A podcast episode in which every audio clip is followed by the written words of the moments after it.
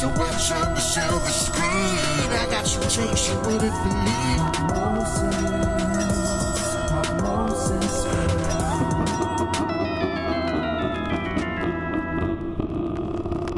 Hello and welcome to Popmosis Pittsburgh, the Pittsburgh Popmosis podcast. Well, at least this episode is because we are doing something very special for me. We're talking about a movie that is near and dear to my heart, and that is Dawn of the Dead. And we'll get into why as we break down the movie. But this is also the first in a series of very special Halloween movies. So we're doing four. Normally we do every other week. So we're working hard for you guys this month, getting four movies out, even though I'm not on one of those episodes. but if you've been listening to our show and you heard our intro, you'd be like, wait a minute, this intro doesn't sound like the other episodes because it's spookified. yes, it's it's haunted as are all the episodes for this month. And even if you're not listening it now, which is October of 2020, and hopefully you're longer as 2020 and listening to it in the future. But what you could be doing is listening to it wearing an awesome T-shirt. Yeah. And so what we are doing is we're doing an awesome T-shirt giveaway. Isn't that right, Paul? Yeah, yeah, we're uh, doing a giveaway. So what you do is really simple. You just subscribe to my YouTube channel. Josiah is right, W R I T E. Subscribe to this YouTube channel if you're listening um, on Spotify or something else, head over to YouTube and subscribe. Even though, thank you for listening wherever you listen. Yeah. Head over to YouTube, subscribe to both. Be sure to comment on any Popmosis video on our YouTube for the Grand Geek Gathering, and any of my videos on Josiah is Right, and you will automatically be entered as long as your subscription thing is uh, public, so we, that I can see, we can Mhm. see that you're both subscribed. And what you will get, or be entered to get, and maybe we'll send a hundred of these out. I doubt it, but we'll send out more than one. I guarantee you that. You will get uh, either a Josiah is Right T-shirt, a Popmosis T-shirt, or a Grand Geek Gathering T-shirt. And we're working on some extra T-shirt designs for the future. So then there's at least we'll say at least three winners for sure. Because right now we have three T-shirts. We're thinking of designing a shirt for Jux Bazuki coinage. so let's work on that, guys. And we'll send it to you via T-shirt cannon. Yeah. So Yes, Keep via on the T-shirt. lookout. yeah. Or or So Amazon need to be- drone. Or Which you know I assume is a T-shirt cannon. Josiah can like ride around the, the your neighborhood like Paperboy, you know, the video game, like throw it to you, you know, throw it at dogs. Oh, so uh, this movie being a Pittsburgh movie kind of got me going. So I'll save all that nonsense and I'll get into the Oh, specs. So we- go ahead. An idea. Paperboy versus zombies. There you go. the sequel. The, the kid is the uh, patient zero, right? And then there's a zombie apocalypse, and he has to fight him off of newspapers. Like, Paul, that could be that could be your fanfic though. Speaking of fan fiction, no, okay, I don't know. it's out, coming out, Arcade Blockfire. I mean, ooh, Blackfire. Sorry. Block You don't even know your own. But Paul it- can't even complete a joke because he's getting his own Instagram. Uh, yeah, there's like fifty thousand like followers for uh, Arcade Blockfire. This whole time I've been pitching my own Instagram. It's like, love the podcast. I don't know what you're talking about. What's this popmosis? Leave me What alone. I hate movies. Oh man, speaking of movies, so speaking of movies, Dawn of the Dead. So Dawn of the Dead was released. There's two versions. The first version was released September 1st, 1978, and that is 119 minutes long. That is the Dario Argento cut. And we'll talk a little bit more about that in a moment. And the Romero cut, George Romero, the director, April 19th, 1979, which was interesting to me because this movie we think of as a 1978 movie, but in the United States it did not release until 1979. what? So yeah, it's kind of flipped over. Like it's backwards from what you expect. That's but weird. it was technically it is a 1978 movie, but not even the version that we as Americans are most familiar with. How did a how did a indie movie from Pittsburgh be an international like film first? That's the weirdest thing to me. Well, there's this thing before the internet called word of mouth, right? and Well- newspapers, and that's how things kind of became popular. Those Well, European actually- those Europeans are weird. But that is kind of true because um, so Night of the Living Dead actually became very very popular in Europe after the fact, like many years later. So like it throughout in the in the Oh, wow. 70s, that movie was kind of had a legs after its initial release. It was released in I think 68, so that kind of was what sort of spurred it on.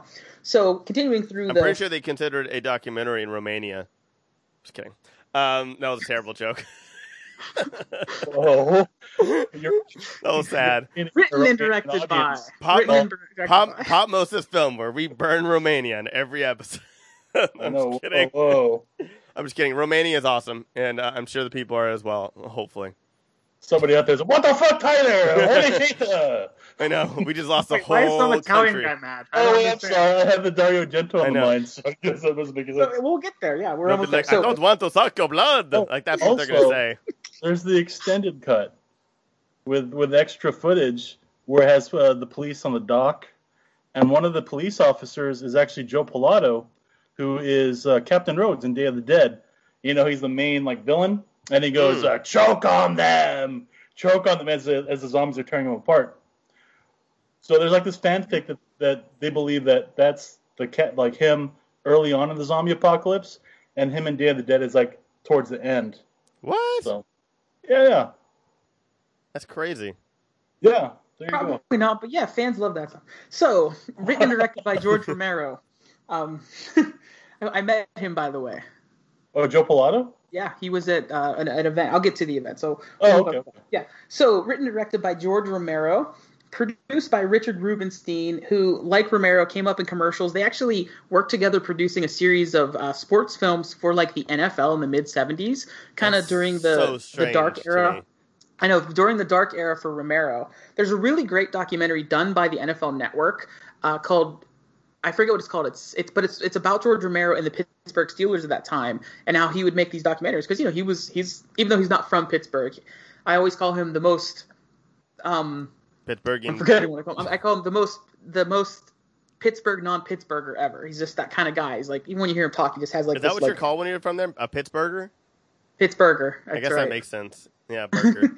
So, uh, but he they work together on these. And the documentary on NFL Network is really good because it explores the phenomenon of, of Romero zombies against the phenomenon of the, of the Steelers in the 70s. So it kind of looks at sports through the lens of culture, which is always Ah. to me more interesting because I enjoy sports, but I prefer to look at it the way I look at films through the lens of our greater culture and sort of what it says about us as opposed to team beating team. Even though, of course, I root for my teams, and I'm a Pittsburgh guy, so we know who I root for. Those of you who follow sports out there, yeah, go Chicago Bulls with that with those three pointer touchdowns. It And was- you know, the, Yeah. the, it and, the shows, bird, and the I'll say birdies. this. It it shows that Tyler doesn't know sports because he picks the one professional sport that Pittsburgh doesn't have: basketball.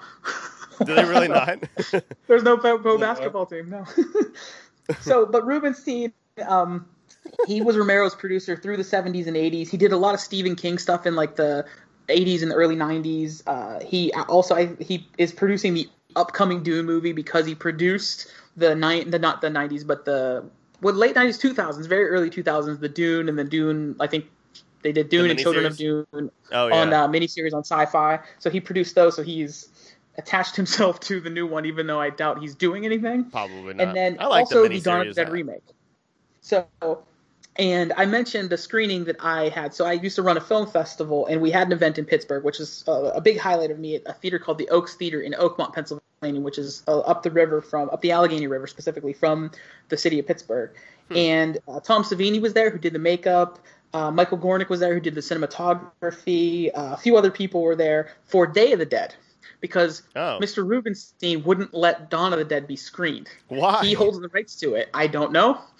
So I didn't book the screening. We just uh, I booked my aspect of the film festival, which was short films, and so I don't know why, but he wouldn't let it happen. He's just very protective of the rights to that film for some reason. Don't know why. Makes Um, sense. I mean, as as the film is on YouTube in full, but that's cool. But Yeah. you know, Yeah. he's doing a great job. So it stars David M- Emge as Steven, or, or more commonly known in the film as Flyboy, who we'll probably refer to him. Ken Foree as Peter, who I met at a different event. I That's met him in L.A. Favorite character. Just spoiler alert. Just he's a cool guy in real life because like I met him and I was like, "Hi, I, I, I'm from Pittsburgh," and he's like, "Good for you," but like, like super cool about it. Like, yeah, and it was like, He's like, "Right you know, on." and it was yeah. it was kind of kind of be like, "Okay, you're gonna buy a picture or a poster?" And I'm like, "See ya." like that was me. I'm like twenty bucks for a signed picture. But he's a really nice guy. I talked to him for a little bit, just about like you know Dawn of Dead, obviously, and being from Pittsburgh and stuff, and the mall, you know, things that we'll bring up here. Scott Reiniger as Roger and Gaylen Ross as Francine, Mhm. and. I, I was having trouble locking down what the budget was. I've seen numbers as low as six hundred fifty thousand and as high as one point five million. but my guess is it did not exceed a million. I would be Yeah. surprised if it went to 1.5 million. They ma- they made a lot happen with very little, and it was definitely a huge, huge, huge movie compared to uh, Night of the Living Dead. But it was I mean, a it, small movie it was a little more colorful.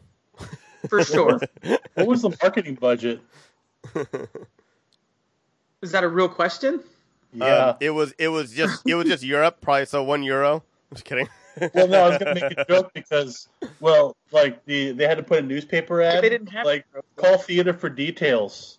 Like they put an ad in the newspaper. Call call theater for details. Oh, yeah. And you call. Hey, what are they playing? We're playing Dawn of the Dead in one theater. It was yeah, it, it was free because the theaters were just like, hey, uh, we may play this if you if you come so in. what was that at the time? Like five dollars.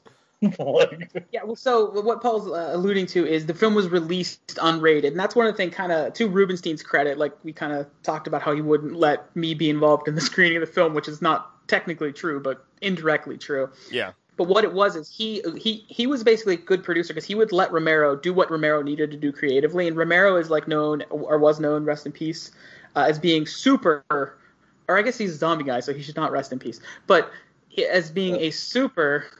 That's not an inappropriate joke for a George Romero zombie movie I think episode. I think I think he would approve. too soon. Too soon.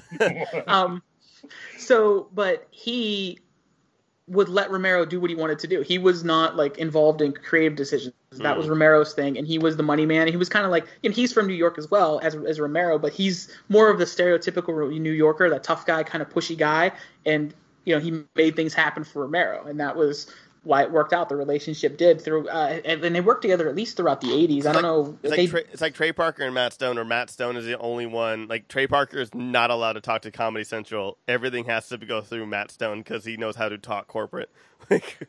Yeah, exactly, exactly. So, and that's what Paul was saying. So then, because of that, they were having trouble finding a distributor stateside. Our Dario Argento, with his, the, the agreement was Argento co-produced the film and was also a script consultant, which is insane to think about that. A guy mm. who does not really speak English was a script consultant. So, like Romero, Argento, and Romero's wife would be in like in Rome or whatever, having these meetings, and he wrote it. He wrote the film over there. So that's crazy. this gritty Pittsburgh zombie movie. Yeah, it was written.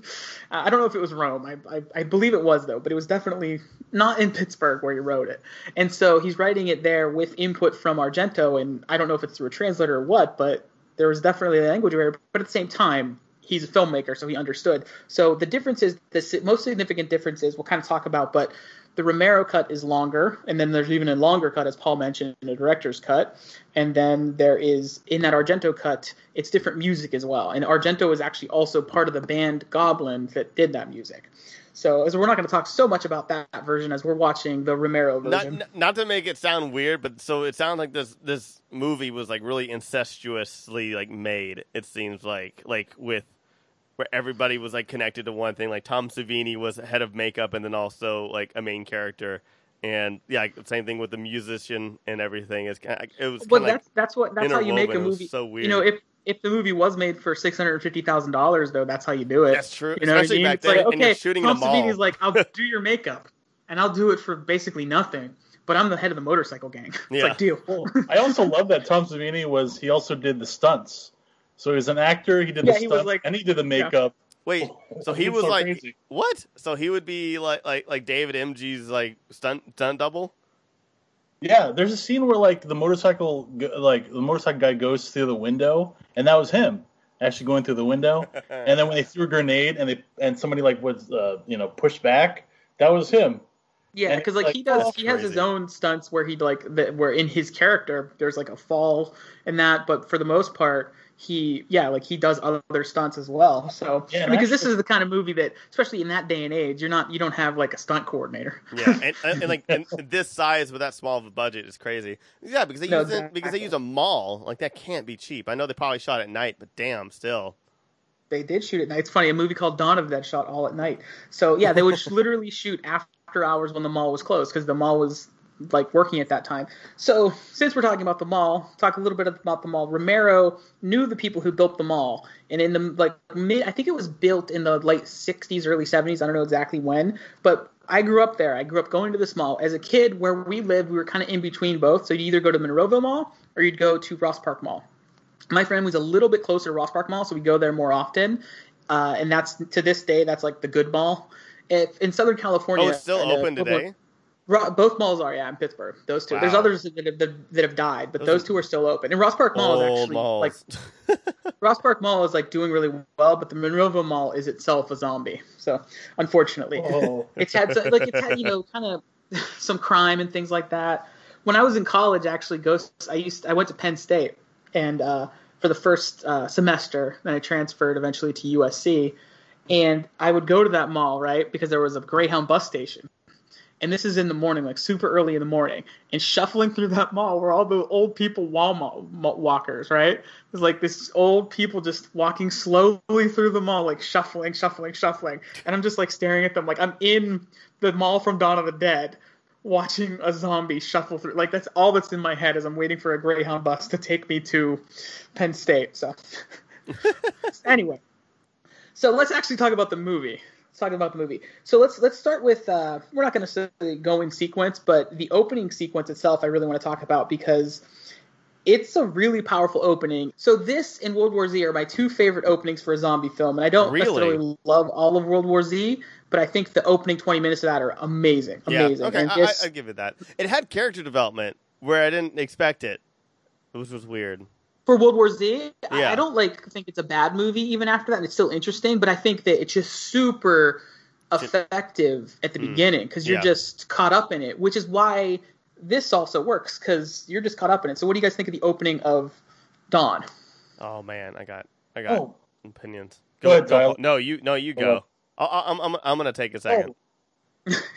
no, I, lo- I love the opening because it, it it puts you right into the chaos, and you're in a newsroom and they're all like freaking out, and they're like, "Hey, put up the, you know, cut the feed for the um the shelter stations because they're actually shut down and people are going to the and, and it's not safe." And it's like, "No, keep it up because the ratings," you know, and, and then like the there's actually a cameo with um, George Romero. He's the uh, uh, he's like the director or whatever in the boardroom or like in the in the room. He like he's like He directing just can't everybody. stop working. He's working. He's working as the film is going, and Yeah, working. like, the thing And is, next to him, that's his wife as well. So that was his wife. Oh, is it? The- the- yeah, so the, he and his wife who worked Oh. together. She was like a producer. Like, yeah, she worked on the film as well. So it's kind of fitting that they're kind of yelling at each other on screen.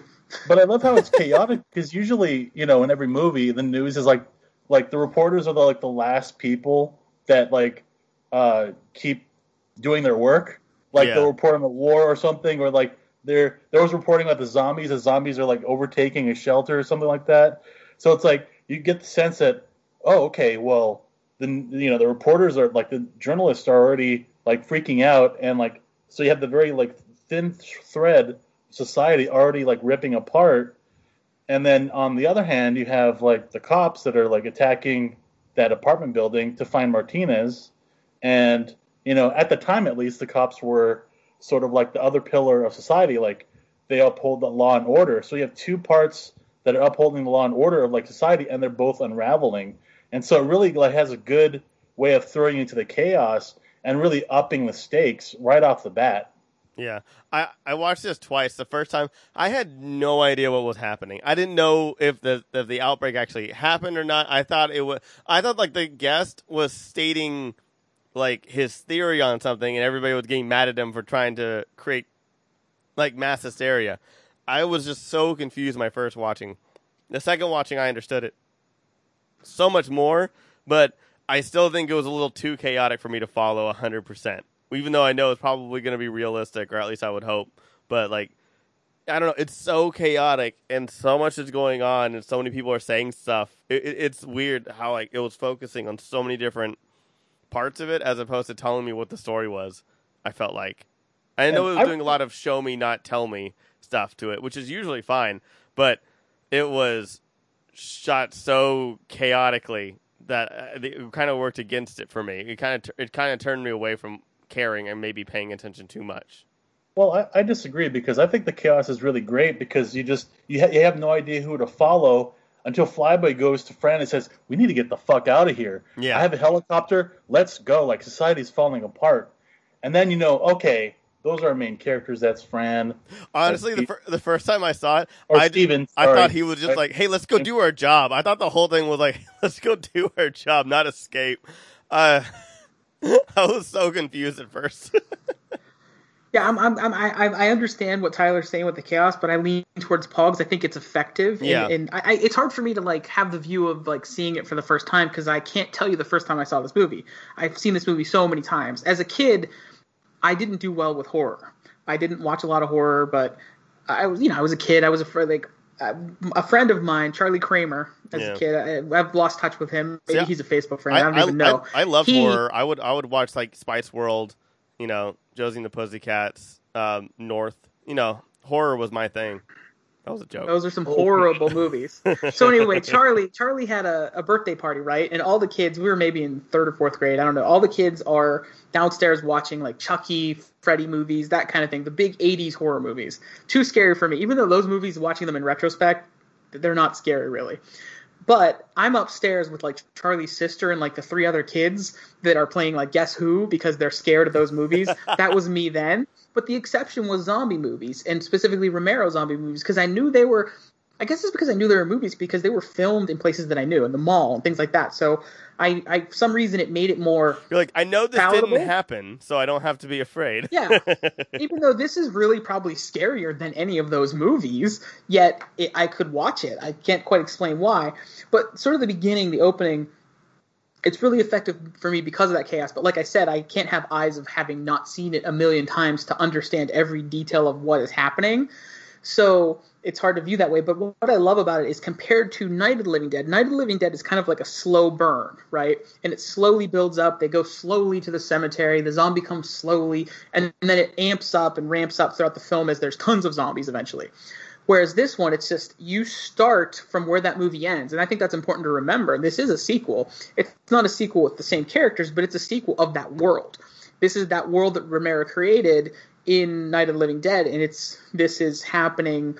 This is you know a It's night like, later, It's like several yeah, days later. It's like it's just a carryover. Yeah. Yeah, and that really helps to understand the gravity of the situation because of how that movie ends when that house is just bombarded at points by the zombies. Kind of that's where this one right away starts off. Yeah. I, I think the whole thing with the with me in this and like and I told you guys this before and I've told a lot of people before. I think I've even said it on several different shows. I don't like zombies. I don't like them. I don't like zombie movies. I don't I've never really been entertained by them. I've never been scared by them. I've never been, I've never particularly liked them except for one, Shaun of the Dead, which is uh, not only is it because Edgar Wright is a perfect filmmaker in my eyes, but it's just it's the only one where I actually care about the characters. I care about what is happening in the world, and it it, it gets to a point where it's not really about the zombies at all. It really is just about you know this this jackass really trying to find love and be and be with his best or and try to figure out his status with his best friend. Am I going to keep him as a best friend, or am I going to drop him? Am I going to get my girlfriend back or not? And also, the comedy is is top notch as well. But I, I've seen so and many. that movie though is so unbelievably heavily referential to Romero. oh, absolutely. And it's like Yeah. it's in a way it's it's it's a it's like a romance it's a love letter to Romero. And Yeah. also uh, the, the last part I have to say about this is um Si- I believe Simon Pegg and uh Nick Frost. Nick Frost. Nick Frost um, were then uh, zombies in. It might have been even. It might have been Oh, Edgar Land Wright. of the Dead. They were zombies in Land of the Dead. Yes. Which That's is the amazing. first, by the way, which is still set in Pittsburgh, but it's the first Romero zombie film not filmed in Pittsburgh. He filmed it in Toronto. But it kind of comes full circle, and yet it, doesn't. Oh my god, that's awesome. But yeah, like but with with zombie movies, I I just I've never because there's there, I, I don't know.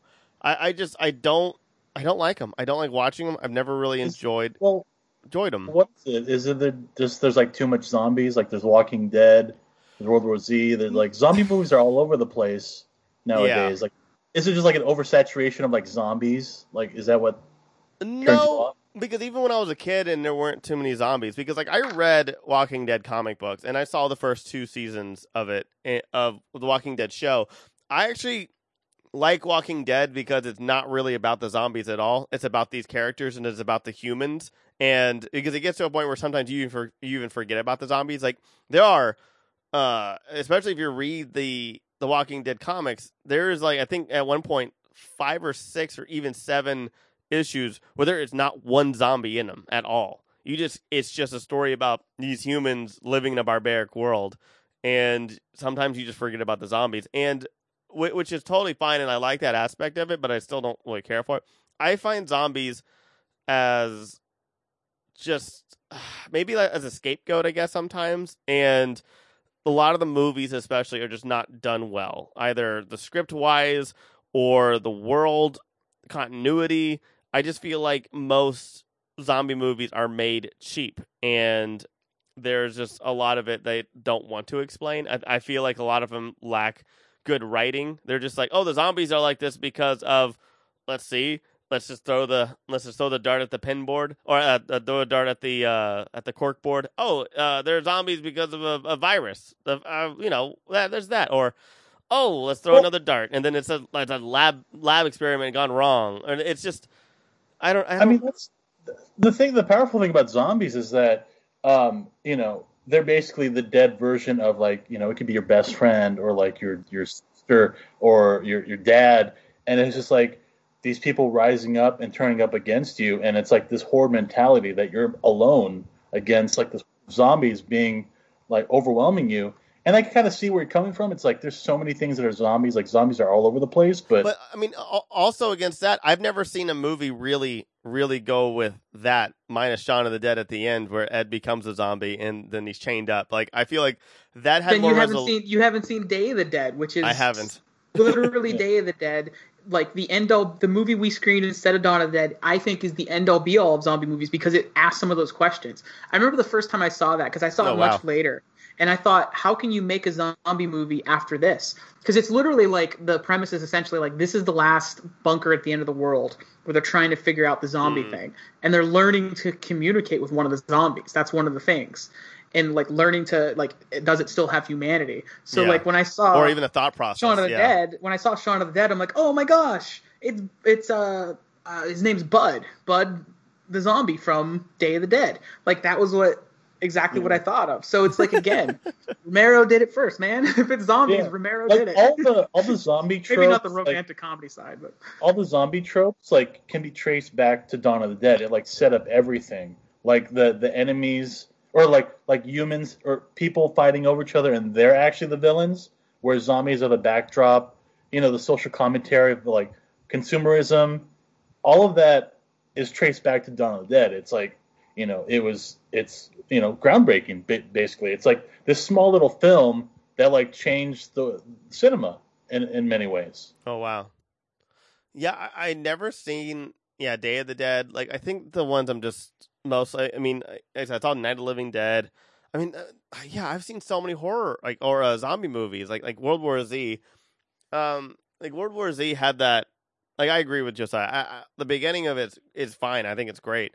Um, I really do. I think it's some good character development, but then it's just it gets so fast paced and and so lost in its story to a point where I don't even care anymore because it's like everything is like because the zombies are like going like 90 miles an hour and then the story is as well. So I'm just like I can't relate, I can't process and I don't care. But yeah. Yeah. So one thing that's the, the big difference between Dawn of the Dead and World War Z is like I saw Dawn of the Dead uh, a long time ago. I, I ran into Blockbuster Video. Uh, that's the first time I saw it, and it's uh, I think I was like maybe 14 or 15, and it really stuck with me. And like it's one of those movies that are very memorable. Like I can there's so many different scenes that I just like remember, um, and you know even to this day I still love Dawn Dead so much. And I saw World War Z back in the theater, and then I also saw it on, on Blu-ray, and I can't remember what happened in the beginning. Like I just, uh, all of it is just like forgot it. Oh, it's like And the so- family stuff. What was it? Oh yeah. but I- it's like him getting his family out amongst the chaos. So, oh okay. yeah. And that's and that's fine, I guess. I just it's funny how like you know when you compare two move those two movies, Dawn of the Dead I feel is far, far more memorable than World War Z. And in fact, like World This- War Z, that's very I will say that Dawn of the Dead left an impression on me, and like I guess like what I'm getting to is that I I did like this movie. a lot more than any other ones I ever watched. I felt like this movie did have heart to it, but I also think it's Ken For- Foray's um, performance. Forey, Forey, Forey, Forey. I don't know. It's F O R E It's a foray into Like Ken Kane Foray. Hodder. Foray. Um, Kane Hodder. but Peter, Foray the door. Foray the door. Foray Peter, the door. Peter was awesome. I mean, I, I have some.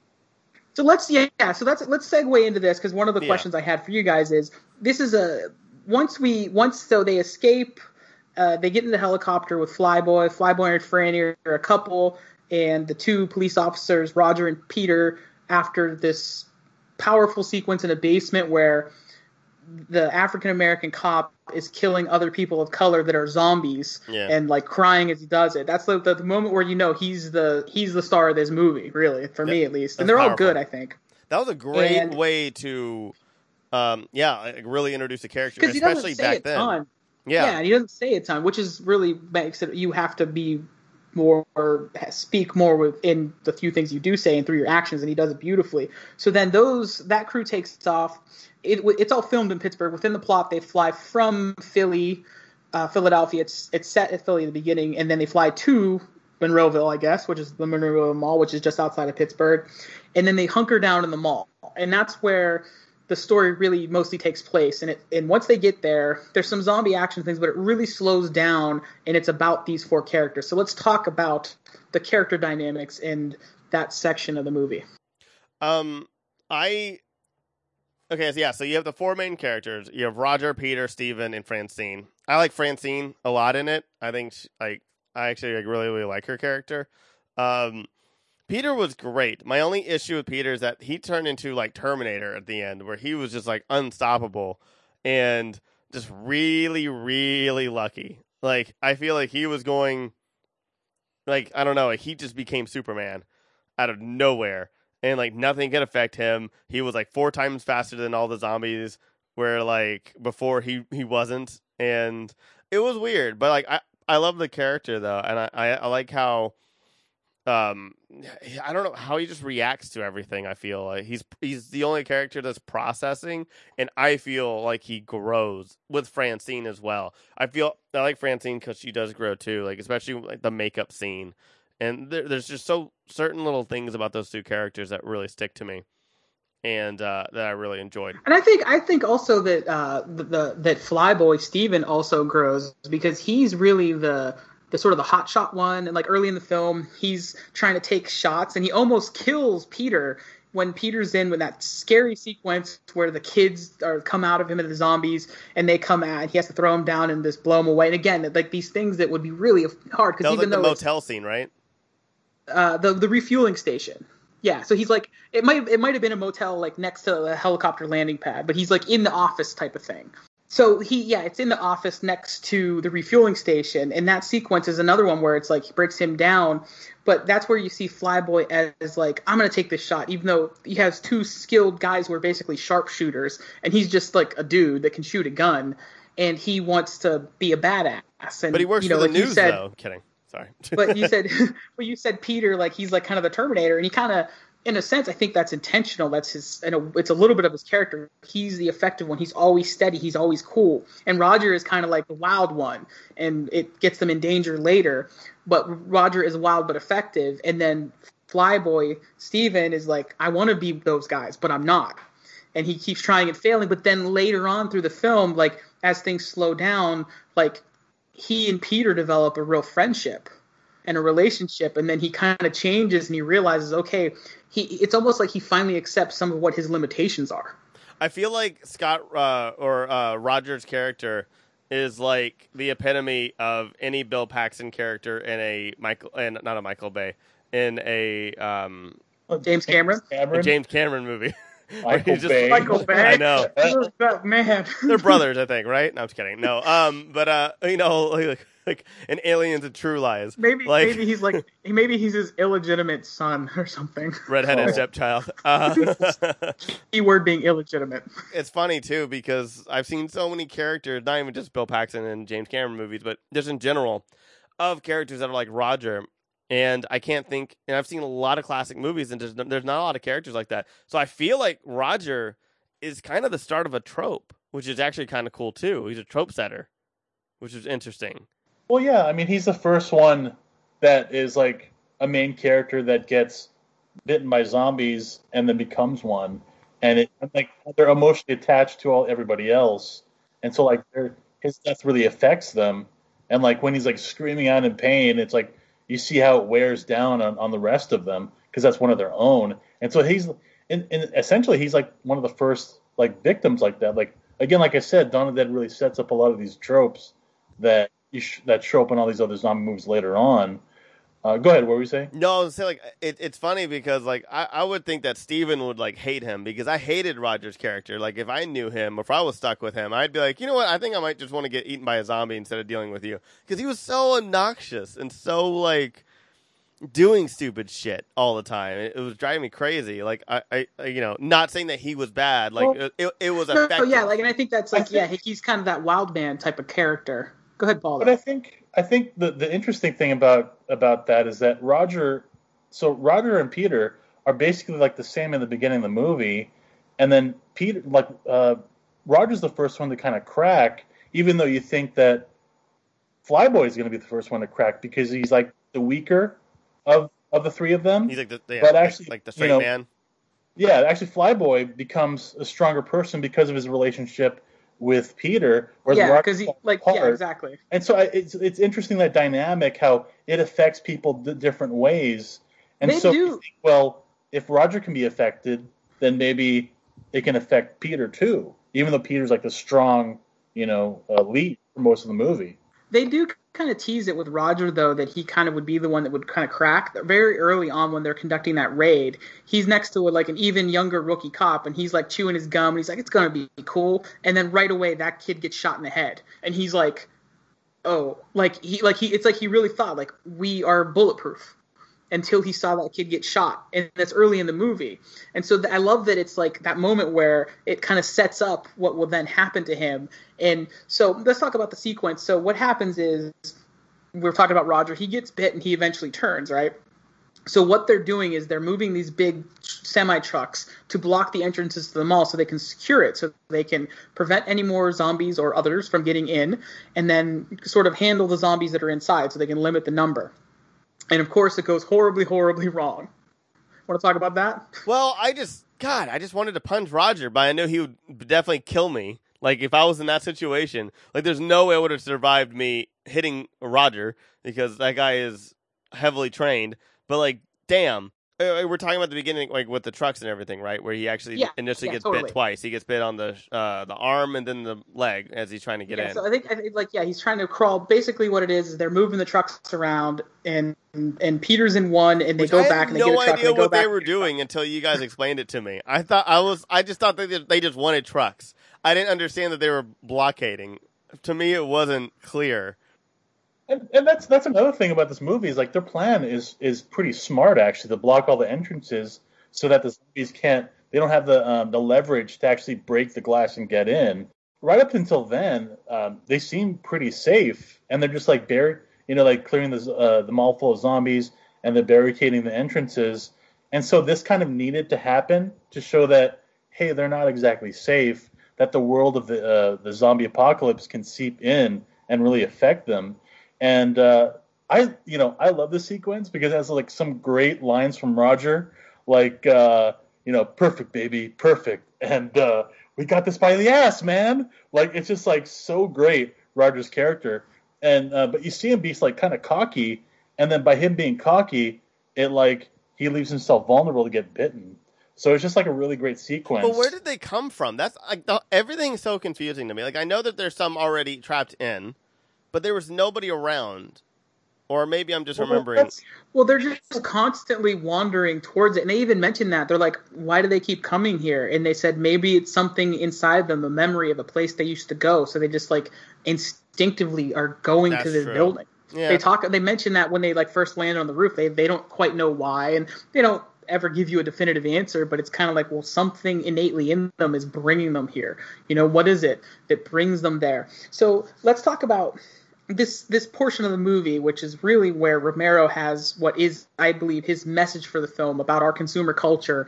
And you have these characters. So after Roger gets bit, they're basically having a they have cart him around in a wheelbarrow and they're you know moving him around and it's before he turns into a zombie they're having this kind of ideal life and and they have everything they could possibly want because they have access to J.C. Penney and all these other stores. Waldenbooks was in there. I used to shop at that Waldenbooks. The J.C. Penney is still there. Uh, the Waldenbooks is long gone. Yeah. Yeah, the J.C. Penney is now in the movie. It's two stories. Now it's only one, so it's like a sporting goods store on the bottom floor. so Wow, it's thanks not- a lot, Dawn of the Dead, ruining J.C. Penney's for everybody. I think You know, J.C. the funny thing Penney is, like, that to it didn't even have the JC yet. It just it was just pennies. No, it was still J.C. Penney's. It was No, I mean, but at, during the movie, yeah, that was just the Pennies. the pennies thing. JC Yeah. came later. the the, Well, you know, the zombies took the J.C. but it's funny because it's still pennies. That's how my mom refers to it, and that's uh, how, like, even when like Pittsburgh people, I don't know if it's because of this, we would refer to it as pennies. See, I, I refer Oh, I, you I refer to it as the store I don't shop at. Oh wow. Throw, you're throwing shade at my mom? Come uh, on, man. Oh. What? That's not really a oh. shade at her. My mom, that's where she gets all my clothes when she sends clothes out here for my my my kids. Anyway, not that that specific, not that that specific one though. I go to Macy's, so I'm not I'm not any better. Because it's not even a regular JC. You know what was even worse though? It's like now like a JC Penney outlet, or no, maybe it's the Macy's that's an outlet. So it's not the mall is not on great times. But let's talk about the sequence in that in the movie. They basically have it locked down. They have everything they could need. There's a gun store there. There's everything there. So they have ammunition. They they have food. Yeah, wait. Were there guns? Were there gun stores in malls? Like, okay, so we also gla- glazed Yes. over a big thing about this movie about the mall itself. Like, at this point in time, malls were brand were a brand new concept. This was a very very new new thing that honestly a lot of people in America didn't really know about. The malls were just a, like yeah, it's such a big. And new- when this was built, like I said, I believe in the late '60s, this was the biggest one at the time, That's Monroeville crazy. Mall. And so, like we talked about briefly at the beginning, but Romero toured the mall because he knew the people that had just built it. You know, through his Pittsburgh connections, because he did you know commercials. So I'm sure through like doing the commercial accounts that he did. But he said he would go in the back sort of areas, and he realized there's all these fortifications for civil defense. So all these stockpiles supplies, all these things that if there were an emergency, this would be a place that people could gather. That was what how that was part of the idea. yeah, like natural emergencies, like hurricanes and stuff. That's crazy. Yeah, exactly. You know, or in Pittsburgh, like um, we, it's very hilly, so it's not like a huge problem. But we do have tornado weather, so you could theoretically have the tornadoes. As a kid, we'd always have tornado watches. They could never. It was never like the Midwest because it's not flat, but we'd always have tornado watches. Do you think they actually had like medical supplies, like the stuff they were making uh, Roger take as you know to slow down the zombie process? Also, what the hell did they give him? Did they even say in the movies? I don't remember. No, I yeah, and I, my guess is just that they. It, it- my assumption would be if you're just treating and cleaning the wound, maybe that's the idea that you can. It's like an infection, right? So if you have a cut that's infected, if you clean the cut, it's still a cut and it still hurts, and it'll heal. It'll heal faster, right? So th- by that logic, if you're cleaning the cut, like I'm pointing to my head as I told Tyler, I cut my head yesterday, and so if you're cleaning that cut, right, it heals faster than if you don't. So I think it's just that logic. Maybe they're not putting anything special, but just the fact that they're treating the wound, it's enough to slow it down a little bit. So, but that's the thing. So all this going on, and they're they're just basically becoming consumers, and they're living this sort of ideal life in the mall. They're secure, they're safe. But while this is happening, what we've already talked about, Roger is slowly turning. He is inevitably going to become one of the dead. He's going to be a zombie in a, in no time. I think that may be one of the things I disagree with this movie is I think maybe he like uh, maybe this is what we were talking about earlier, where I would have liked it. I think he turned to a zombie too slowly. I think if he had turned quicker, and everybody like kind of was stuck with him. No, you really like that slow. No, I disagree. Because it made no, No, sense. Like other people, like like like it- like Flyboy turned into a zombie like that. Like like But it needs to be a slow not even five minutes later. because the the slower it is, the more it affects everybody else because they're just waiting for the inevitable. And it's interesting how you see him, his skin becomes dehydrated. You know what I mean? Like you, you see the physical effects on him, and and you you hear him, you know, screaming out in pain as he's dying. And so it's like one of their own is dying that you already have an emotional attachment with, and so you need that slow burn to really make it effective. And I think that's the difference between real quick. Uh, sorry to interrupt, Paul. Is the, the Romero cut and the Argento cut because this is the portion that uh, Argento's cut is like ten minutes shorter, and this is kind of where the stuff gets cut out. So maybe that's the if you were to watch that. I haven't seen it in a while, but I know that this portion is where a lot of the, the stuff comes out of it. That it kind of gets to those things a little bit quicker. I'm kind of with I'm with Paul though because this is my favorite part of the Romero film where it you you get to spend time with these characters and you see them becoming essentially like zombies themselves, right? And uh, go back, Paul. You have any more? Did I? Sorry to interrupt Well, you. Go well, again. well, Oh, I- yeah. I, I actually want to ask about that. So, are you talking about because I know you keep on saying commercialism? Like, so are you're talking about as consumers becoming zombies, like when they're going through with the access to all of the clothes and all the pretty things. Is that well, what a you mean? zombie, a zombie is the ultimate consumer. It just it, it is out there just to consume. Literally, it's aimlessly looking to eat and devour something. So that's why zombies, even if they're worse, they're still a, a social commentary for consumerism. What is the zombie out there? Even even the bad zombie movies, they they just by fact that they picked zombie, they have a little bit of something to say because Romero already said it well.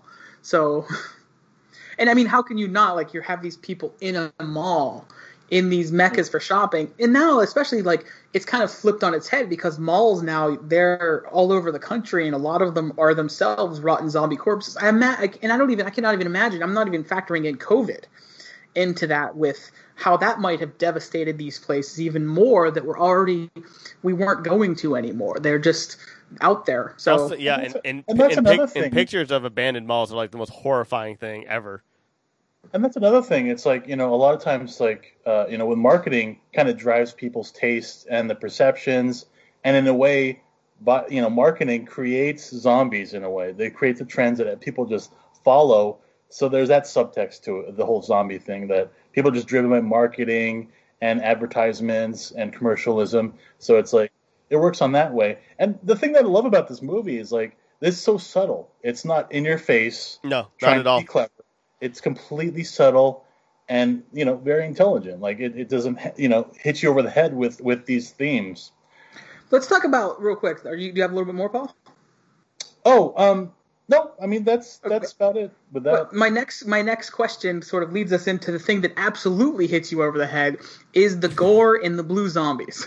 So th- there's no subtlety in this whatsoever part of the movie. What do you guys think of the the almost cartoonish level of gore and the blue zombies? Okay, I have a lot of opinions on this one.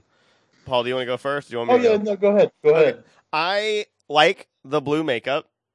I like it because it looks odd and also because it's quasi realistic. I don't want to go too much into it, but there is a faction of people in a state in the United States called Kentucky uh, where it's disgusting and don't look it up if you don't know what it is. But there are blue people, and uh, it, it, it kind of like reminds me of that and disgusts me the exact same way, and it makes me repulsed and feel off. Um, and not because of similar things, but it's just the the color of it. So to me, it actually works, and so um, I like the blue paint. I think I like the I like the fade like like the faded just just this discolor this weird discolorment um of it. But I hate the gore. I hate the blood. I, the blood looks way too fake. It's way too bright, and it really puts me out of the entire movie. And I think, and I'm trying to think of it as well as being in the audience watching the film live, like back then, where everybody was scared of, you know, it, like of a train coming, you know, a, a like not okay, maybe not the beginning where everybody was afraid of that, you know, that clip of a train coming out and everybody like ran out of the theater scared. Um, but like I, I, I you know, but like you know, like, horror movies weren't really like like too big. You know, they weren't they weren't at plethora. They not on you know October of every year where there's like nowadays where we have like thirty new films, uh, horror films that are coming out throughout the entire month. Back then, they were a lot more scarce. And so I'm Yeah. trying to and think. even just to just to hop on real quick with even Romero's goal with the original Night was all the other horror movies. you know, this is ten years before Dawn. Would when you would see the gore, they would cut away. Romero's thing was, Yeah. I'm not going to cut away. So that was consistent with his zombie films, not cutting away. So you're going to see it.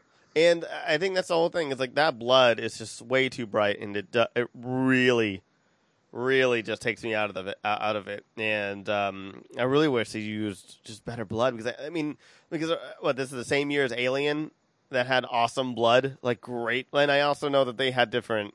I mean, you know, they they had, a different uh, budget, but still, blood is. I, I can't imagine blood being that expensive back then, just like it is now. In Pittsburgh, blood's hard to get. I, I guess I don't know. I'm from there, but I've never tried to purchase large quantities of That be- blood like you probably need in this movie. That should be the city slogan: Pittsburgh, where blood is rare. Um, so speaking of the blood, Romero Romero loved it. Romero loved Romero loved the cartoonish look of it. Tom Savini, who did the effects, did not. So the blue zombies weren't intentional. It's just how things photographed on the film. They were supposed to look pasty white, but just because of whatever makeup Tom Savini used, they then appeared blue when filmed. And this isn't, you know, in the day and age where you could go back and post and fix something. Of course, with the number of zombies they have in this movie, it would be quite insane to do that. So I, I think it was so much easier to differentiate them. That's why I liked it, maybe too. So I mean, uh, the the thing I, you know, I um, I mean, because this is an independent movie, I love this movie because of its charms and like the bright red like comic book blood is you know one of its unique charms, you know, and then like the Do blue. comic books have gray blood at this point? Makeup, makeup. What's up? I don't think comic books had blood at this point. I don't think they Well, were allowed. It's like a very like a very saturated red, you know.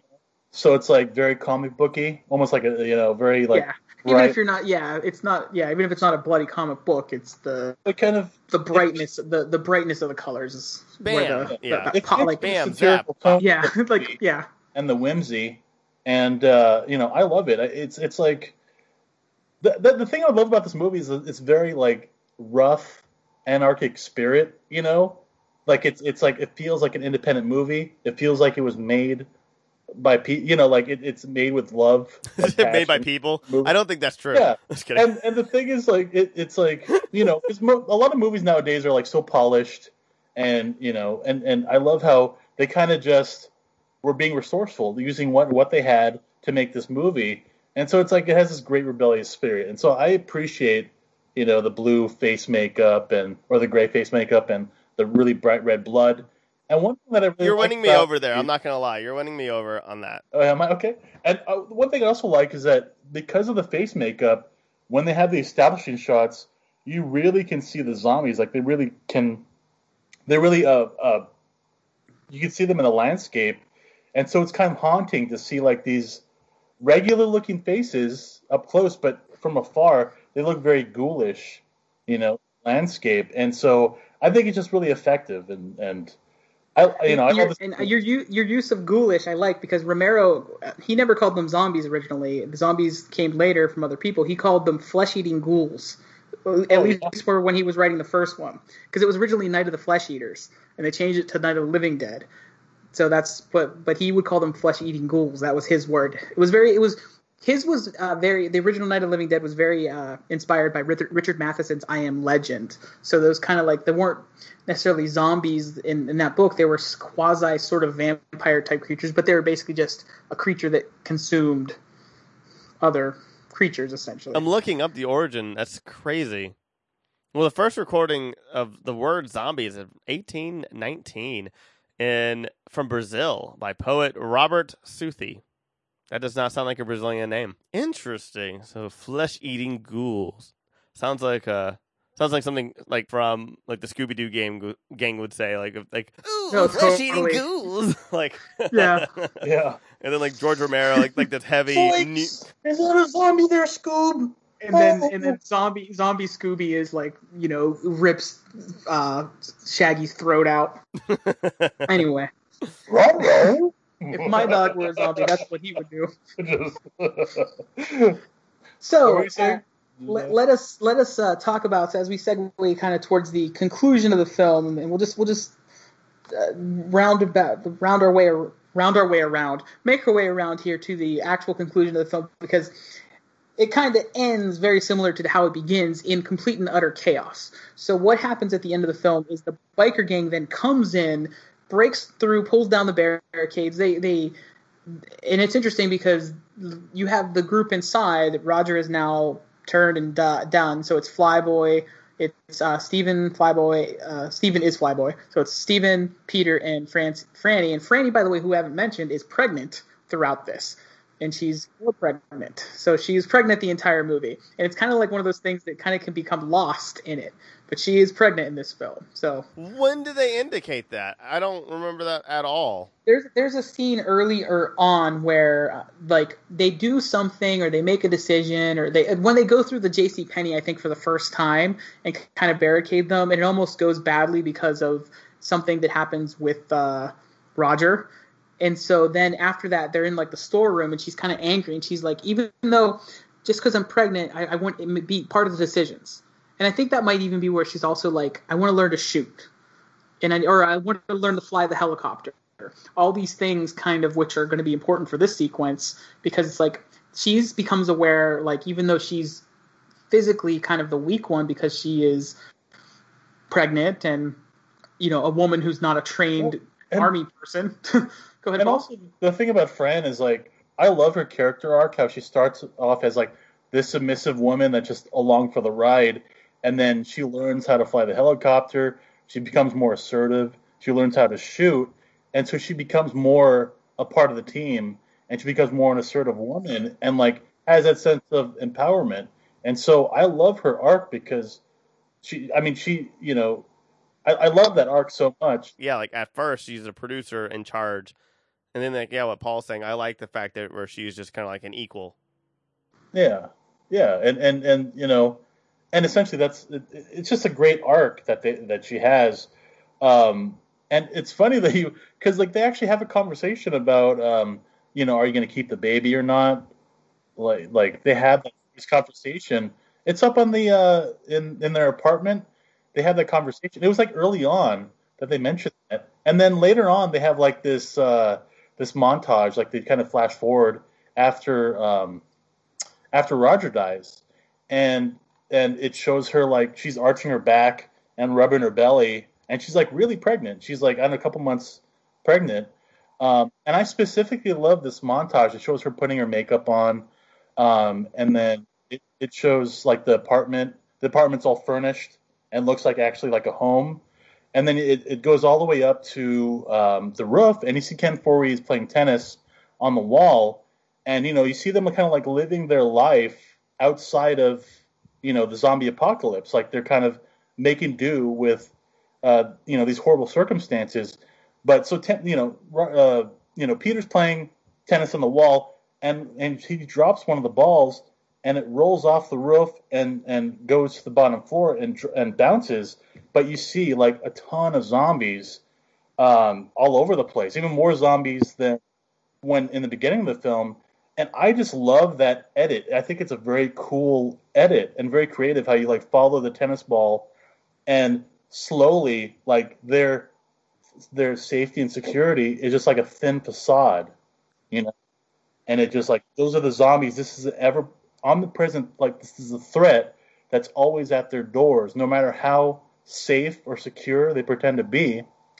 Another thing uh, that Wait, uh, can, I say one thing uh, on that note? I, I just for me it was like the, it was the funniest thing in the world, and it really bothered me. But also, I thought of it was more. I know I thought I just thought it was hilarious and like the weirdest thing. But like when he's playing tennis, he is hitting that ball with like all the force in the world, and then then they would cut to the wall, and the ball would just ever so lightly just hit hit hit the uh, hit the wall and just lightly bounce off. Like it was just the, it was just like the weirdest thing that like I, I think I went back and re- I think I rewatched it like I rewound it so many times before because he'd be like, Gah! and it'd be like, I think I think it's funny that you noticed that and not that a woman was pregnant, even though I know, told I know. it like through the whole movie. Like what? like, I know it's it's it's weird. My my mind works in, in strange ways. Um, we have different uh, but uh, he- rules of physics in Pittsburgh, though. So Yeah. just FYI. is that what it is? Yeah, tennis balls bounce differently there. So Is- I think I think that's why the Williams sisters refuse to play. yeah, they, they won't play the Pittsburgh Open. We'll go anywhere but Pittsburgh. so yeah, I mean, I, I love the uh, I love that how like the zombie apocalypse is like crushing them, you know, like no matter what. And in fact, uh, they have this small happy moment where uh, Fran and Flyboy they have a dinner together, and and Roger's there and he's like their waiter, and they have like a nice moment. They have a nice nice steak dinner, and uh, you know Roger goes out and he sees um, uh, Oh, I'm sorry. Peter goes out and he sees Roger's grave, and he has like some wine, and he remembers his friend. And then they cut to this scene where it's Fran and Flyboy, and they're in the bed, you know, after they've, uh, you know, had that sex. What? And they were like, Oh my God, the Paul. distance. Yeah, both of them are like looking out in the distance, like, like all, you know, like it's like this happy moment was tainted by like the the overwhelming pressure of everything that's going on outside. So it's like all these scenes are like very effective in just establishing like, hey, maybe they're safe and secure, but it's really by a thin line. Yeah, it, it's it's like like that like that glass where she was staring at that kid zombie, and like it- like just that that that little bit is what's holding them kind of safe. It's crazy. Yeah, there's basically not much difference between them and the zombies. Like, I, I also love that scene of Fran because I love Francine's character. I think she's awesome. But I love that scene where she's just sitting there and just staring at this zombie kid and the zombie or like no zombie teenager or whatever, and like they're just and they're just locked eyes, and like they- it was like the it was like that part of like you know of the little bit of a glimpse of humanity that's still left within them, but like but they're just they're gone still, and. It's just crazy. Like it's yeah, like what you were saying. It's just and, that, and that that's always thin like the scary thing about zombies is like that loss of humanity. You know, that you see your friend there, and they're not. They look like your friend, but they're you know completely gone, and just that. And and the compelling thing about Day of the Dead is with Bub, you kind of see a little part of humanity coming back, and so you wonder where is the line between humanity and a zombie? Like where where do you actually fit? Or And- or wh- or how does a zombie not become a human again? I guess too. Yeah, there's that there's that thin line, and so like you also what I what I really like about Day of the Dead is Romero's like, oh fuck it, let the zombies have it. Humans are horrible, and they they destroy each other and they kill each other. The zombies just you know feed into their their their impulses, and so the zombies are more pure than people in a way because they don't kill each other; they just feed, and that's it. They're Yeah. simple. And they don't know. There's like no there, there's no there's no process of it.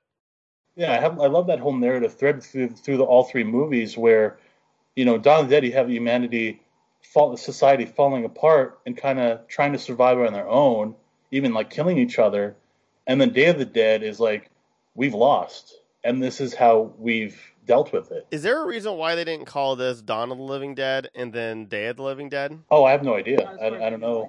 Oh, okay. Because it seems like it seems like this is a really hard trilogy. Like, Well, um, so one thing too is Romero actually said when he worked on the first one, he had a bigger, more ideas that would inevitably. It's very George Lucasy. George Romero pulled a George Lucas where he's like, "Oh, I have two more that I'll do. Set these aside for later."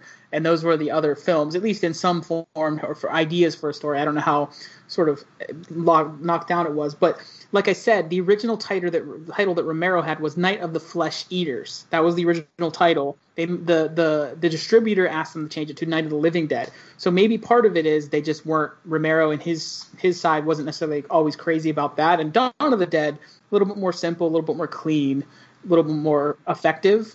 So and I, and I think at that point that that must that's my guess as to why. But also one of the issues with the title Living Dead, right? Night of the Living Dead.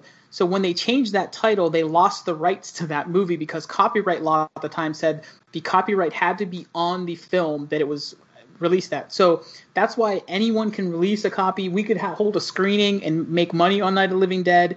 Holy Um, crap! Romero, Romero, and a and other bunch of guys from Pittsburgh that he made that original one with do not make money on that film because anybody can because it fell into the public domain.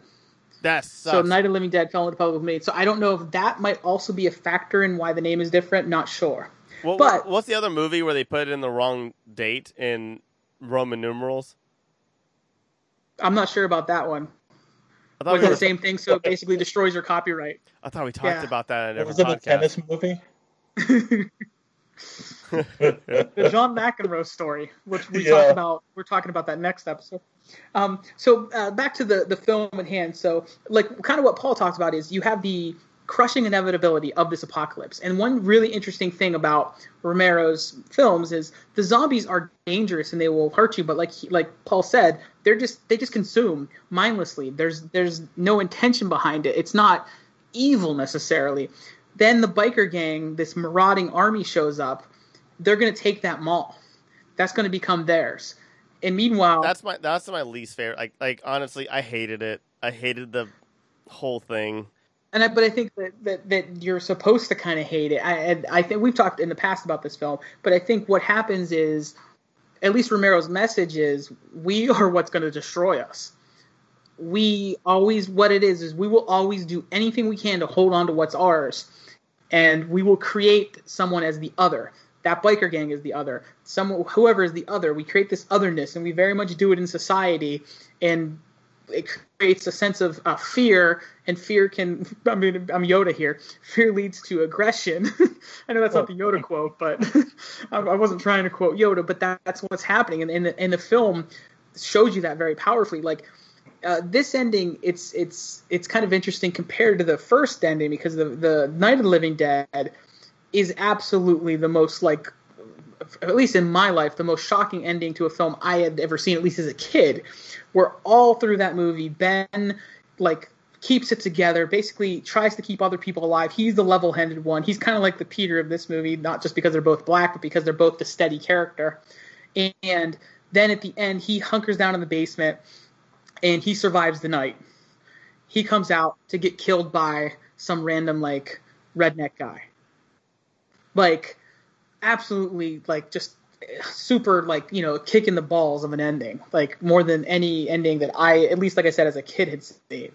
So the this film you kind of have the it's a little bit different where the biker gang shows up and essentially brings the zombies with them right? So it's kind of like even more chaotic whereas in the previous movie the zombie stuff all happens the night before things quiet down and then rednecks show up. But in here it's like the chaos is in everything collides at once So, the, I mean, the interesting thing about like Not- Night of Living Dead is that you know they kind of comment on its very, uh, you know, it, it said kind of during the civil rights movement, so it really resonates so much because of that. And then this movie resonates because right around 1978 is like kind of like the female empowerment, you know, and and so it, it's it's it's again the subtlety is there. It, really it, it shows how much Exactly, and it's not hammer over the head. It's just a narrative thread or part of the connective tissue of the movie. Yeah, I, I, I think I, that's the thing. I maybe I think about. I think that the invasion is cut so choppily. It's so chopped up and so weird because like there's a part where both Peter and Flyboy are downstairs, and then you see Peter go up the escalator, and then Flyboy just miraculously is up and it's on the second floor, and then they just keep on switching different places, and it's all over the place. And then like they'll be right next and getting hurt by people on motorcycles and stuff. But then like but the cut before that they were upstairs. And it's just like it's it's weird. And it's so hard to follow and i think it's it's it's and i know like the beginning was chaotic. I think that it wasn't chaotic. I think it was sloppy i think it was all done sloppy where because i was getting so confused as to okay as i was trying to figure out where the hell is everybody and i don't understand why they didn't because they knew they were coming you know they sent a warning and everything, and then they heard them and they saw everything that was going on. They could have just. I, I feel like, especially Peter knowing this stuff, he should have known a way more tactical thing to do, setting traps, you know, Home Alone style and stuff like that. There were there were things that they could have done. But I think it's it was time though. They they called him on the radio, like they saw them coming. They called him on the radio. I think it was, you know, you can't home alone it that quick. I think that was it. It was it was like quick, like in terms of them coming. It, it was time to prepare. yeah. I think that was what that was Um, there. And you know what? You know what's uh, uh, the funny thing is, if you think about it, very at the at the beginning of this film, um, when you have them flying over like the countryside of like the I don't know the uh, That's that's like the where I grew up. Oh, The the flying rural over, by the way. That's where I'm from. Yeah. Are you from Do Pittsburgh? see, do you see footage? I'm from I'm from I'm the forest right next to Forest. Pittsburgh. uh, you see you see footage Like, of like literally. rednecks. They're shooting like stray zombies, you know, and, and they're like uh, like trying to clear out the area. And if you think about it, those are the same kind of rednecks that like ended Night of Living Dead, right? And so you fast forward months later while they're in the mall, and I feel like those those guys were like the the um, evolution of this biker gang. And so no matter what, the outside world is to like, no matter how safe they think they are to be, the outside world's to come in and and you know uh, invade them. And so um, so yeah, I, I, it's interesting. I did now that you mention it, it's like that. I think the the biker gang and is kind of like the connective tissue between both movies, you know, because they kind of ended uh, Night of Living Dead, and now they're ending Dawn of the Dead. Like the evolution of them is ending Dawn of the Dead. So I, I don't know why, but I'm picturing like a Pokemon thing. It was like it was like, oh look, little redneck evolved into biker gang member. like Yeah, we have uh, That was where my it's uncle. Squirtle, and then now it's Blastoise. Yeah. Like, right. Like, so that's what. Tom Savini. Uh, And for Um, my Pittsburgh people, it'd be like Yins always. yeah, I, I will say this. Pittsburgh thing. I, I will say the stunts are great, honestly, especially for little budget and stuff like that. And Tom Savini's a hoss, but man, like, still that editing though, that editing is, what- is, is it's tough to watch, especially that. Like, it, it's weird and Well, I think, I think the thing is like George Romero, like he actually um, got to start editing movies, and he also shot commercials, and so well, he used to shoot a lot of footage and then assemble it all together in the edit. And so I think And he did edit himself. So Yeah, and he does edit That's himself. crazy. So like, I think it's uh, he kind of shot a lot of footage of the motorcycle gang, and he kind of just didn't know how to piece it together. yeah, You know, And I think this is a big leap for him too. And like if you think about Romero as a filmmaker, this is the by far the biggest action sequence he's ever done, and on a small budget. So I think there's a certain element like to the chaos of okay, how do I do this? How do I cut this? And I think he. I, I, I feel like everything you're saying is probably intentional by Romero. And I think in part because he realized it's hard to follow anyway because of the logistics of the way they had to shoot it in the mall. So he just went with that chaos to make you feel sort of disjointed as you watch it. I think that that's my guess without any real insight, but I think that's what he was trying to do. Just because, like I said, if he did, then Yeah, he, then he should be on like then he should be highly regarded like Orson Welles then to like everybody because that's brilliant. he's at least in terms of zombie films, man. No one, like I said, Oh yeah. it- like no one did zombies like Romero did. zom- And he's some he has some other films that are really worth watching, like Martin from around the same time. Um, some later things, Creepshow, highly underrated, different kind of movie. But the zombie movies, like he said things that everyone else is trying to say or just repeating since then, really, um, and even the good stuff that's come then. But let's talk about the ending ending of this film because this is the interesting part. So we talked about the ending of Night of the Living Dead. This ending was also originally going to be super super insanely bleak. So originally, there's the part where Franny's up at the helicopter. Um, Flyboy turns into a zombie, which, by the way, the best zombie walk ever, and even Romero has said so too. That that zombie walk that Stephen does, where he seems to have no ankles as he's point. shuffling forward. yeah, Yeah, it's just amazing. So uh, Peter takes him down. Peter's at the ladder, considering going up. The zombies are coming in. He has that little derringer or whatever it is, and he is going to shoot himself in the head. He is going to kill himself. Up up on the helicopter, Franny is about to. You know, Flyboy has since taught her how to fly, and she is in the original ending. He shoots himself, and she puts her head into the chopper blades which is kind of why they had that zombie at the beginning, which was teased. That was meant to be like kind of like a foreshadowing of what's going to happen for for Franny, that she's going to chop her own head off. But Romero, I understand that's what he wrote, but never filmed it. Thank God that they decided. Okay, he said it's ten years later. He doesn't want a bleak ending because it's and it. When we say hopeful, it's like barely hopeful. yeah. You know yeah. what I mean? Like it's it's, but they they There's do no direction to, or goal or like anything. Yeah. There's no plan. There's no to, nothing. To it's quote just they Penny's just fly. favorite song right now, my daughter Penny's favorite song. They go into the unknown. Oh my So, god, I wish she was here because you would hear her echoing that s- singing in the background if she song. was awake. it's a good but song. oh, she her favorite song ever. I love well, she's still too. a Let It Go fan. She's she's old school for Let It Go, but she And- pref- It's Yeah. funny, like the uh, the head exploding scene in the apartment building. That was originally supposed to be um, Gaylen Ross's head Yeah. that she was going to use for the original ending, and uh, they ended up using it for like one of the best head exploding scenes of all time. where literally that head exploding scene is like Tom Savini blasting it with a shotgun. Yeah, Like- that's it. He had a That's- shotgun that's- just blew it this away. Is like Pittsburgh independent filmmaking at its best, right there. So Oh, it's like, funny. yeah, we'll just fill it with blood and shoot it with a shotgun. and that's the kind of thing where they probably had like one take. That was Yeah. it. Like, got to make it work. like, can we get this on film? So I I like the ending. I I like I I I, love Peter's line too. Or I just I just love that exchange where he's just like, you know, how much gas do we have? And she's just like, not much. And then it's just like all all, all of that that whole exchange was just kind of like it was a sigh of relief, but then a sigh of also worry, and at the same time, um, and disbelief as well. It was just yeah, like what you said. It was just they lost. They didn't really win. They escaped, but did they? Earlier in the film, when they first get the helicopter, it's the again the foreshadowing for this moment where the guy that like I don't know if he's the helicopter guy, who he is. I don't. It doesn't, I don't, doesn't really matter. I think he might be one of the other cops. He's like, "It's all done, man. It's all done."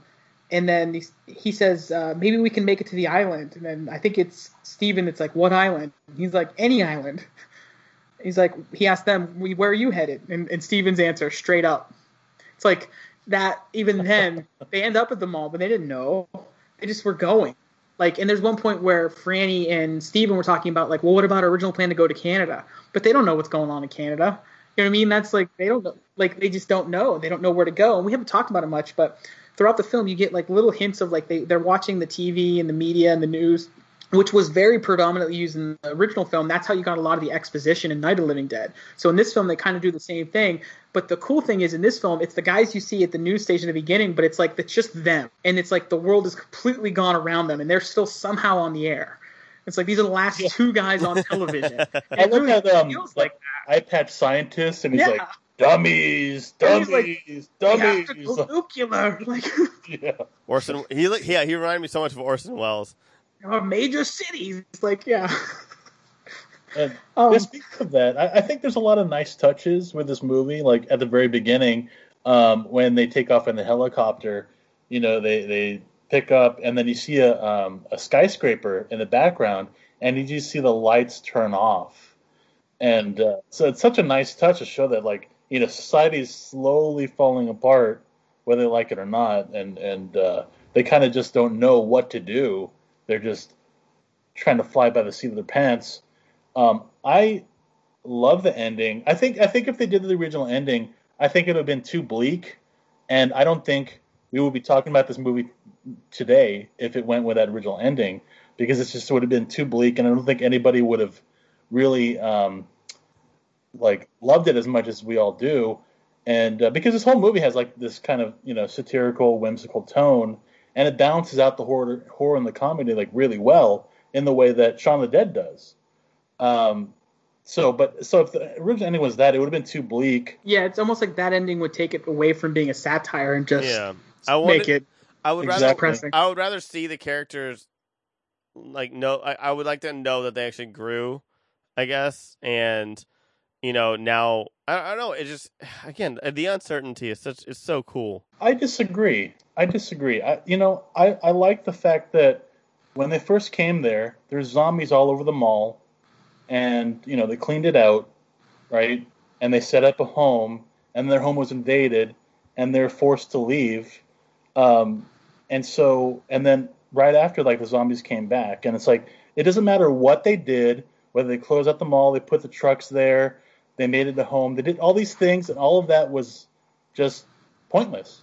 Like because zombies will take over anyway. Yeah, and the so- biker gang doesn't have the mall either. That's the thing. It's just Yeah. zombies have it. and and so I think that's really that's a really great idea that no matter what we do to create some kind of safety, it can be easily unraveled.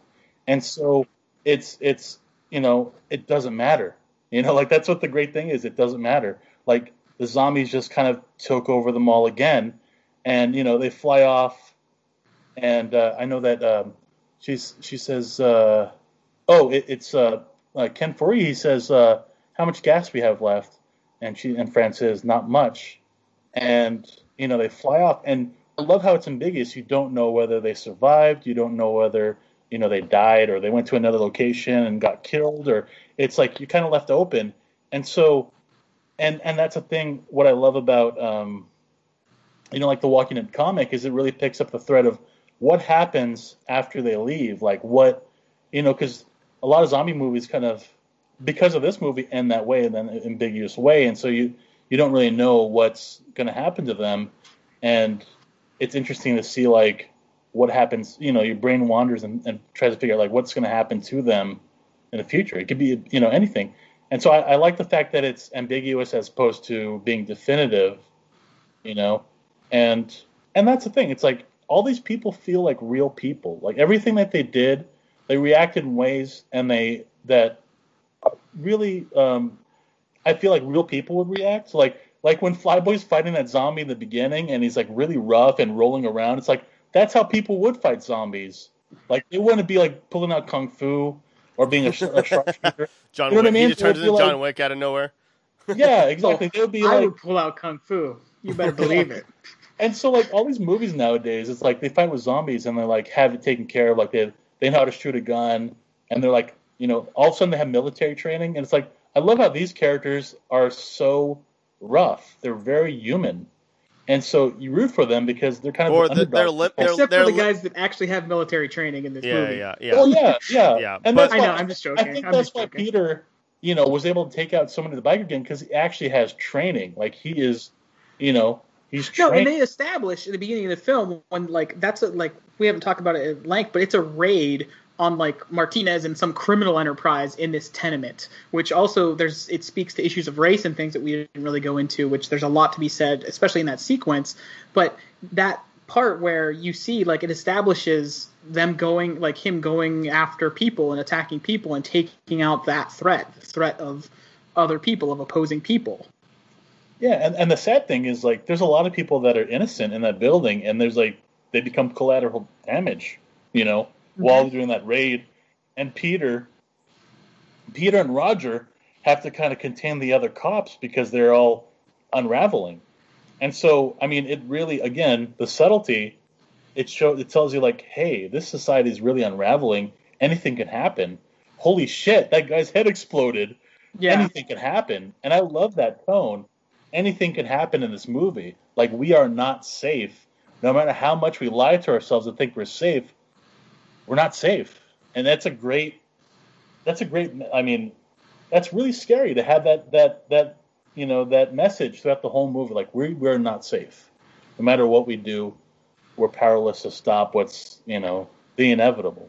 Well, I don't know if this movie was depressing, but Paul sure just made me depressed. Thanks, Paul. Oh, yeah, no, no. But I think I think No, I think that's why the horror works I so got you. well. no, totally it the does. horror Yeah. works so well in this movie, and uh, you know, it, like that's why I think this movie's so effective. It's like it's like it balances the horror and the comedy so well, and that's why it's it's groundbreaking, and that's why you know we're talking about this movie like 40 years later, or 42 years later. And you know, I don't think anybody's going to talk about World War Z like 42 years Yeah, after. absolutely out. not. I mean, they're still talking about a sequel after so many years, but they don't talk about the actual movie itself still. I mean, Brad Pitt's Fantastic pretty book. elderly. though. I don't know Fantastic if that's book. gonna. Definitely read the book, World War Z. Yeah, absolutely. Read yeah, the book Max for sure. Brooks. Yeah, Max by Max. yes, Brooks. Max Brooks. Awesome. But um, you know, and, and that's the thing. Like I was saying before, I don't like zombie movies, but I did like this movie, and I, uh, I- yeah, I, I, I, I think I would give this movie an eight out of ten. Uh, it's not a zombie. Tyler, it's not a zombie movie. It's about flesh-eating ghouls. that's what it was. It's my favorite flesh-eating ghoul movie, and Yes. What- Why isn't the genre called that? Because Scooby Doo ruined it for us. So Tyler, what was the tipping point? Like, what what made you what changed your mind about this movie? I, I think that like some of the montages were just so were good, and I cared about the characters. Um, Uh-huh. there are certain things that I would change. Like I would still change. Like I, I don't want to like you know talk about. It. I don't want the episode to be too long, but like I would have changed everything with a rating where they were going after the helicopter, and everything else was just extra. Like I thought it was kind of weird with that they were going after the money, but I also understand the con- the consumerism uh, aspect of Yeah. I think that's what it was. I think they're like I said, they're just going after the mall. yeah, Uh, you know, not so much, and the money's there, and they are just too stupid to realize, well, what is this? yeah. You know, Eh, they, they yeah. like, but they just they're going after the mall. Yeah, and and I think that that's maybe what we would have see, you know, more of, and so maybe what I you know, I think maybe what I was expecting was something a little bit more tropey, and maybe it's good, and that it is good that I didn't go that route, but I'm just also not accustomed to it, where it's good to see a movie that doesn't do that. So I, I think it's because of.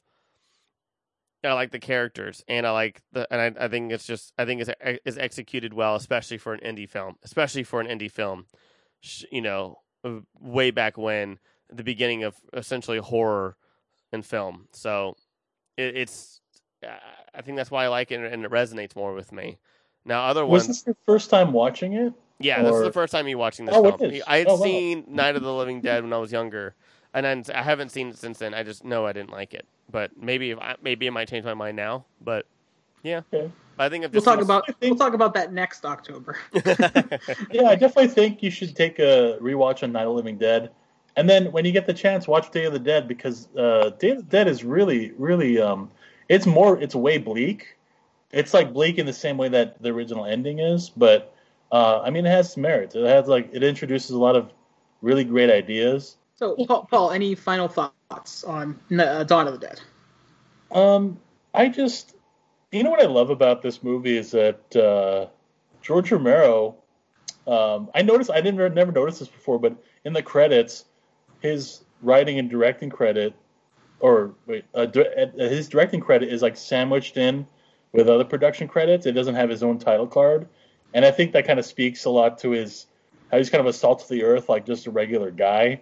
You know, he's like he doesn't have like this sense of ego or anything. He's not a flashy guy. He just wanted to make a movie, and um, I, I especially love how this movie is shot. It's like, you know, very shot like a commercial. It's very, you know, regular like regular movements, nothing fancy, no crane shots, just establishing shots, and you know, like sometimes you zoom in on zombies or something like that. But it's a very like, um, like I guess like blue collar way of shooting the Very whole movie. Pittsburgh way of shooting it. Yeah, very very Pittsburgh.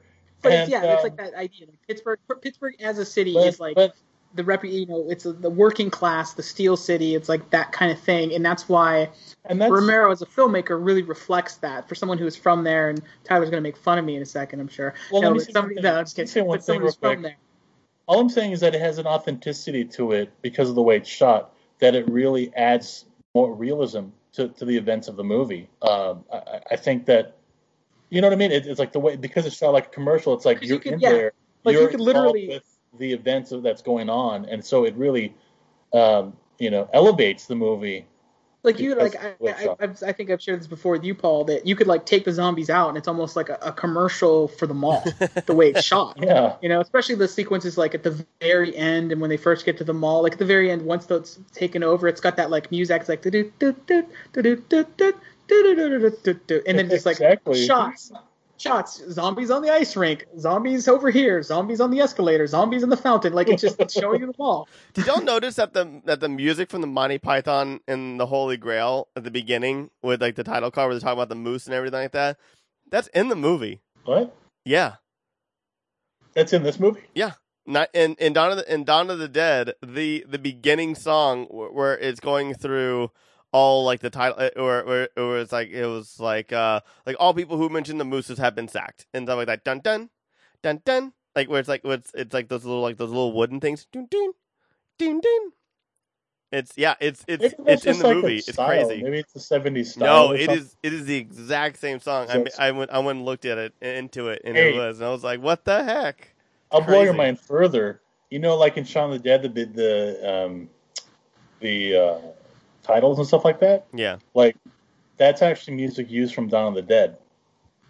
Like Huh. a lot of uh, yeah. It I can't like, wait to go back and watch music. the Cornetto trilogy. Um, Gorillaz actually used the um, you know the scene where it has a helicopter zombie and he sees the rest of them that dun dun dun dun dun dun dun dun like so a lot of a lot of that goblin music is used by so many different people because like they just love this movie. It's like so uh, just like it, it just permeated uh, pop culture in so many different ways, and uh, yeah. So Well, the, the the Romero version isn't the Goblin music; it's the Muzak version. So it's like the more like that mall generic. Like it's there's different music too in the different cuts. So it's to make it even more complicated and confusing for Oh. audiences. Also, the Monty Python song is apparently called "Ice Floe Number 9. and yeah, it Oh. was it was it was used for Dawn of the, for Dawn of the Dead. That's crazy. It was taken from the Wolf Music Library. Um, Yeah, I know. I know that basically what Romero did was just use a lot of sort of stock music and Yeah, music like that because he and it's kind of it's kind of goes with what Romero was trying to do. What Paul was saying with how it was shot. That it was just like these things that kind of almost in a sense were like familiar, but used in a way that made it kind of feel unsettling. Like you know what a mall looks like. You, you know, but now here's a zombie shuffling through it. You know, like the sound, but with it, yeah. So that kind of that's the vibe I was going for. But so it's cool to learn that where these connecting threads that I didn't know connected. Yeah. So any final, final, final, final thoughts? Um, I like the movie. Uh, I would never take tennis lessons from Peter. But shooting lessons, highly recommend. But shooting, yeah, absolutely. But shooting lessons, absolutely. I mean, uh, I pretty much said everything I'm gonna say about the movie. I mean, I, I, I fucking love this movie. Um, it's it's it's it's kind of like The Shining. Like every time I watch it, there's something new I'll take from it, and you know this time was no exception. And I, um, if you ever guys, if you ever have the chance, I highly recommend watching some of the documentaries of this this movie, like how the way it's shot. Um, there's this particularly one documentary, um, and it's Greg Nicotero, um, who did the special effects in uh, Walking Dead, and he actually um, also from Ken was Pittsburgh. um, I'm sorry. Greg Nicotero from Pittsburgh. Oh, is he? Oh, This is okay. how he got his start. Yeah, through Romero. Oh. Um, and uh, so he's he he shot this like uh, Ken Foree was doing a um, a mall tour for Monroeville Mall, and he was like showing all the different locations of Dawn of the Dead. So I highly recommend watching that. Um, and I, I just you know I, I kind of wish movies were made in the same way this movie was made. You know, where it's just it has this like rebellious spirit, and it just like exploded because of its authenticity and its like sincerity. You know. Kind of like Mad Max. Yeah, yeah. Um, so I just, if anything, I just hope that movies like, you know, 40, de- 40, 40 years from now, there's a movie that came out that affects people the way Dawn the Dead has affected us. Yeah, I, I think they have. It's called From Justin to Kelly, and uh, it was a it was a Justin. Tim- it was a uh, I, I don't even know their their names anymore. American Idol. Yeah, Oh. Kelly Kelly, Clarkson. Kelly, it- it- a Kelly Clarkson driven That- video. Kelly vehicle. Clarkson was Kelly Clarkson was one of my first celebrity sightings in LA when I first came out here, and right around the time that movie probably came out, but a little bit later at Barney's Beanery. If you know where that is, any LA people, it's like a bar. It's like in uh, it's like at Santa Monica and Wilshire isk. Not exactly there. I'm forgetting exactly where it's at, but in that part of town. So sort of between Hollywood and the West Side for LA people. So, You know, but the reason. also one thing I, I, when I was watching the movie, I thought of like every time they did a take, George Romero would stop and go, "That's how we do it in Pittsburgh." like it just cracked me up. Oh, I thought you were gonna say something about like like this movie would be better with Kelly Clarkson in it, which I would agree too. I'm just kidding. No.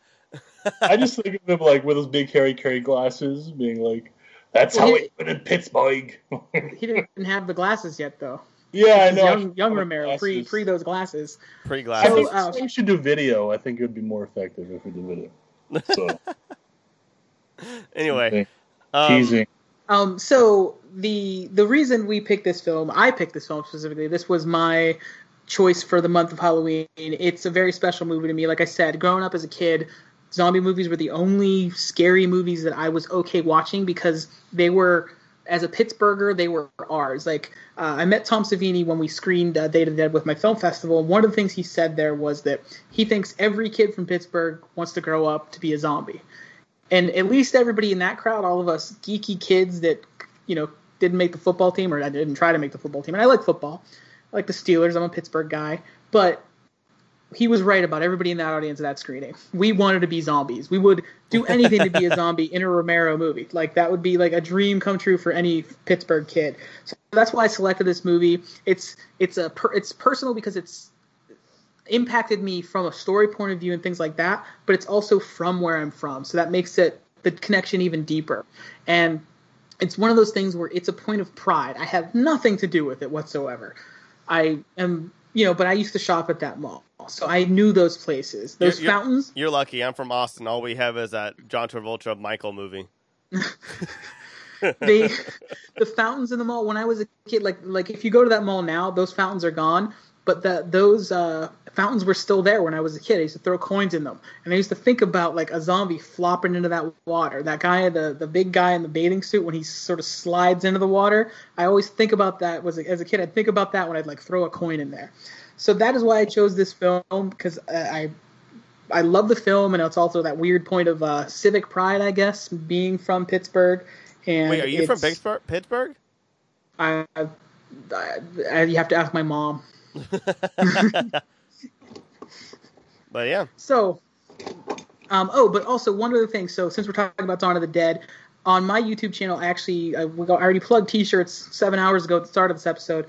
But be sure to check out. I did a couple of videos about the making of and sort of the history of Night of the Living Dead, The Mall, and Dawn of the Dead that just kind of throw in a little bit of my perspective on it. So go check those out on Josiah is right W R I T E and do the whole subscribe for T-shirts thing. absolutely. Paul, where can they find you? Oh, Arcade Blackfire, Black Nut Block. So just uh, point that out. Uh, so yeah, uh, All right. here. Absolutely. And thank you so much for listening in. Uh, definitely take advantage and get a free shirt from us. Uh, it's it's gonna be it's gonna be fun and uh, happy Halloween. This is a good episode to start off with this month. Uh, we have some exciting stuff coming out the the remainder of the month, and we can't wait for you to listen in. Have a wonderful week. Follow us on all the social media and all the stuff. Go to our website for articles, videos, and all of the rest of our podcast. We have eight different shows. And please wear a mask. Because it's Halloween. Yeah, right? Yeah, because it's Halloween. Wear a mask. Happy Halloween. Happy Halloween. And GGG. So what's on the silver screen? I got some drinks, what would it